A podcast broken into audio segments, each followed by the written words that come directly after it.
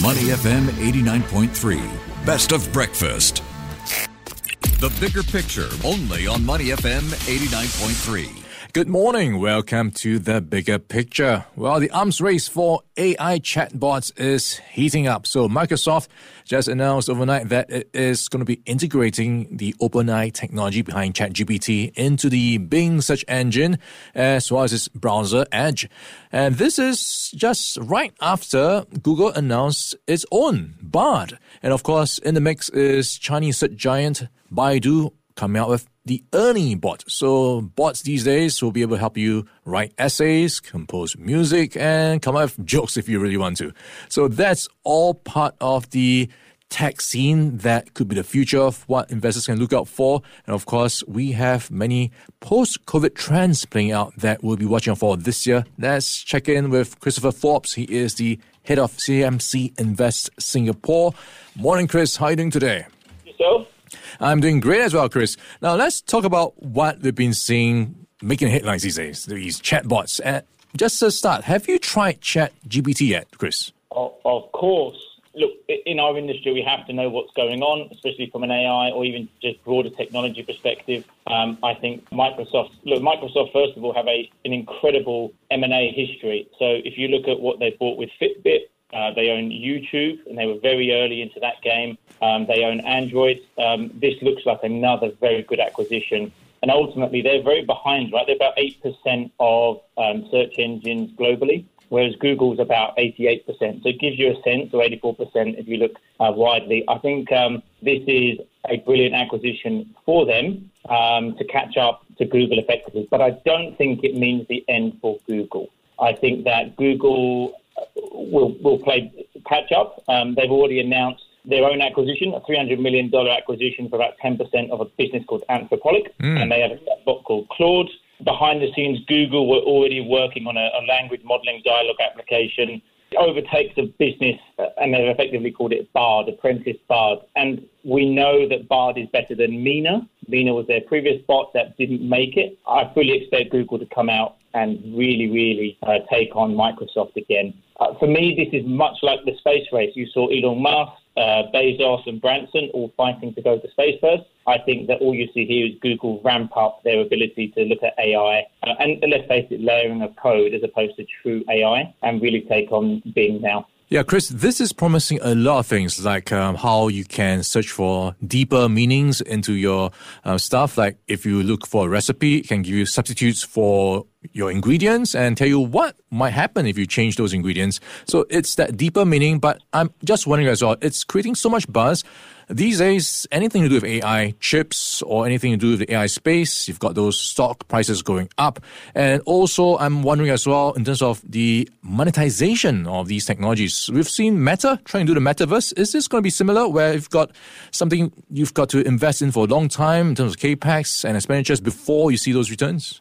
100%. I think all of these investments are long term investments now. I don't think there's that silver bullet. I mean, unless you're ChatGPT, which, you know, they've built that um, not cheaply, but look, they've had in, overnight success. It's the silver bullet for them. But for Microsoft to monetize a $10 billion investment, um, look, Google have done it very well, but they've got such a good moat around that business that I don't see this being an overnight success. Um, I do think they will take um, market share from from um, from Google uh, in terms of you know that eight nine percent. Could it go to 12, 13 percent very easily? And look, so some of the Google effectively changed the way uh, to monetize search engine optimization or SEO. That Microsoft will catch up to um, very quickly, but mm. it's still not the death of Google, if I can put it like that. Right, we're chatting with Christopher Forbes. He is the head of CMC Invest Singapore.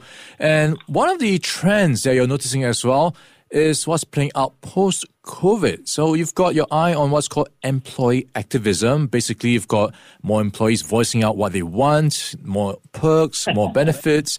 But this seems to be in conflict with what we're seeing these days. These tech companies, which have been offering some of these benefits, cutting back, layoffs, no, no more free lunches. Yeah, so look, it's a really um, juxtaposing position, right? We're seeing tech layoffs and look, I think a lot of this, I'll just change it slightly, the narrative slightly. I think a lot of this is to do with inflation and uh, corporate earnings. I think Do I think employee activism is real? Yes, but I don't think it's a negative. I think it, in many aspects it's, it's a real positive. Employees have got a little bit more power and are voicing concerns around, let's say, let's call it working from home. Um, but some of the trends I'm seeing around going cashless and wanting a bit more work-life balance, like they're brilliant trends in a post-COVID world. I think the biggest trend, uh, and importantly to this audience, is is the impact of inflation. Um, my personal view is that this is not a financial crisis as we know it. In past financial crisis, we've raised rates to curb or starve off inflation. This isn't really that same crisis. This is a de-globalization fallout from China and Russia and the impact on the supply chain. So unlike financial crisis, you can just raise rates and start, mm. you know, starve the oxygen what we're seeing here is effectively 40 years of unwinding globalization. So we've ex- effectively exported our inflation to China for 40 years in, in exchange for cheap labor and production. We're now seeing that being unwound post COVID. So I actually think that the biggest argument or the biggest discussion post COVID should be about living with inflation for a long period as opposed to hiking rates and you know, getting it back to zero. I don't think that happens uh, in the next few years. Yeah, Chris, it does suggest there is a structural change underway and pointed out a very good um, indication of what's happening in terms of globalization, deglobalization, with supply chains becoming more contained, like the US trying to set up its own places in terms of some of the technologies just to keep it more secure. And China also doing the same when it comes to some of these technologies. So you've got all these supply chains becoming duplicated to some extent. So that's going to raise prices, capex, and of course, you talk about inflation. That will just mean it's not going to end as soon as we hope. Correct. So look, again, if I look at the Singapore audience and Singaporeans in general, if you look at like a I don't know five hundred thousand dollar HDB mortgage, a year ago you were paying about two thousand three hundred dollars in in in um, mortgage. Today, that's about 3,300, so about a 43% jump. And I suspect if CPI, um, which printed last week, which is over 6% in Singapore, continues, then you're looking at around a 55% increase on last year. So the real pain in the economy is effectively in higher costs of credit, which effectively has an impact on how consumers behave and how they spend and, and, and saving rates globally. So is hiking rates the answer? It's a very different crisis. It will eventually work, but at what cost? I think that the governments globally have not really thought about the true impact of the cost of raising mm. rates. I think ultimately we end up in a recession, and I think we're probably in that already. But we just there's a lag effect from people's savings into mortgages, which we've not seen play out yet. Yeah, that's something to watch out for down the road. And talking about what to do in terms of um, investor portfolio allocation, what should investors be doing with this backdrop of inflation, you know, highest um, costs of living? Where should they be looking right now? Great. So, look, I think in the short term, there are businesses or sectors that really benefit from inflation, right? So freight, uh, commodities, travel. I mean, travel also benefits from the China reopening story. Financial services, you know, effectively trade off NIM, and we've, you know, they've not had a NIM for the last 10 years. So this is a great time to look at some good financial services businesses. Look, I actually like US investment grade yield here. I think for the first time you're seeing a reasonable yield for taking long duration risk.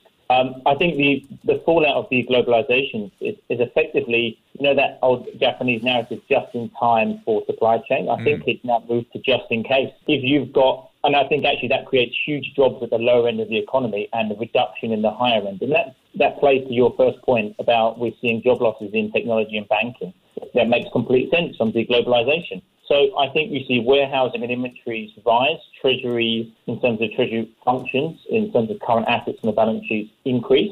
So there's a huge opportunity for robotics and semiconductors, uh, manufacturing, um, healthcare to some extent, that, that broad trend. You could play that through something like a global robotics ETF, and within that, NVIDIA, ABB, Fanuc, Omron are all good names. I like cybersecurity here on the back of deglobalization and the Russia-China um, politics. So again, I'd look at Palo Alto, CrowdStrike, you know, really good names to look at. I think longer term, I like China here. Um, China, sorry, apologies, Vietnam. I think Vietnam is a 10-year equity story. They've really benefited from uh, deglobalization effectively because if you've got a, I don't know, warehouse in China, and you're a business that offers supply chain or you make solder or you, you have car parts, if you're a CEO, especially an American CEO, I think you look at a second or third hub. And I think Vietnam is one of those hubs. and they, you know, they really, really benefit from this fallout from uh, from China in a COVID mm. world. Yeah, talking about NIMS uh, or net interest margins. Next week we will get DBS results, and they'll also give us a picture into the loans growth pipeline. So lots to watch out for down the road. We've been chatting with Christopher Forbes. He is the head of CMC Invest Singapore.